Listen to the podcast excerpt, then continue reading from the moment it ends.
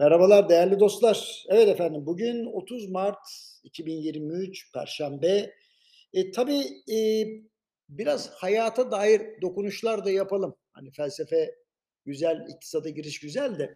Şimdi döviz kurları her gün azar azar yükseliyor. Siz de görüyorsunuz. Bu kur yükselmesinin ihracatçı için fayda vermesi içinde bulunduğumuz şartlar altında sınırlı kalacak. Şimdi kurların yavaş yükselmesinin enflasyonist etkileri kırıp kırmayacağı konusunda da kesin bir yargıda bulunmak mümkün değil. E, bekleyeceğiz. Açıkçası resmi enflasyon oranlarını bir kenara bırakıp mutfak harcamalarını ele aldığımızda eğer hanede en az 4 kişi yaşamıyorsa maliyetleri düşürmek için ölçek ekonomisini yaratmak inanın imkansız. Nereden biliyorsun? E, yaşıyorum da biliyorum.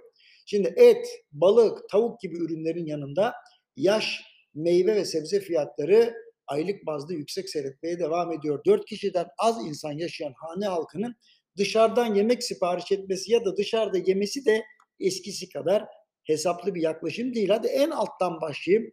Fast food zincirleri var.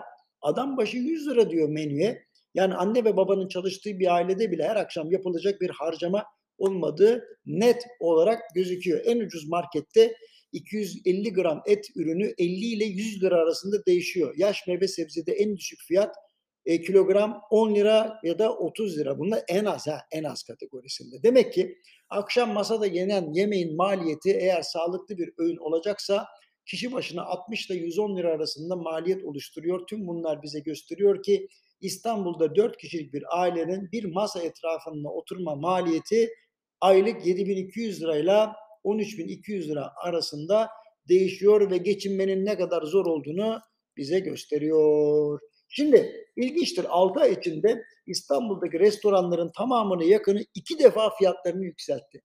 Bu durumu tamamıyla fırsatçılık olarak değerlendiremem. Çünkü işletmeciler maliyetlerin özellikle personel maliyetlerinin hızlı bir şekilde arttığını söylüyorlar. Bakın Temmuz'da bir tane daha ne geliyor? Asgari ücret zammı geliyor. Şimdi e, aylar önce bir yazım vardı hatırlar mısınız? Paylaşım yapmıştım. Restoran ve kafelerde yabancı oranı yüzde 50'den fazla demiştim. Eczanelerin bile kredi kartı gelirlerinde yabancılar yüzde 50 seviyesine gelmiş. E, doğup büyüdüğüm yer olan Beşiktaş ve Şişli bölgesi adeta Orta Doğu ülkeleri Rus ve Ukrayna vatandaşlarıyla dolup taşıyor. Şimdi tabelalar bile onların dilinde yazılmış. Yani döviz yükselince Avrupa Birliği ülkelerine gittiğimizde fakirleştiğimizi hissediyorduk ama kendi ülkemizde de fakirleşeceğimiz belki de aklımıza gelmemişti. Maalesef ülkemize gelenlerin paraları karşısında ucuzlayan paramızla kendi vatanımızda fakirleşmiş olduk. Bu şekilde hayat pahalılığını zaten önlemek mümkün değil. Yapabileceğimiz en doğru hareket seçimlerden sonra yeni dengeyi tesis etmek için sermaye hareketleri, döviz kuru ve para politikasında kademeli olarak serbestleşmeye geçmek olacak. Böylelikle enflasyonun gerçek seviyesini göreceğiz ve sonrasında fiyatların yeni seviyesinde istikrar sağlayıp orta vadede gelirlerin yükselmesini bekleyeceğiz. Şimdi bu durumu çözmek için Allah aşkınıza başka bir reçete icat etmeye kalkışmayalım. Hiper enflasyona hızla geçeriz yoksa bak söyleyeyim size. Dolayısıyla seçim sonrasındaki uygulamaların mutlaka rasyonel olması gerekiyor efendim hepinize. Hoşçakalın.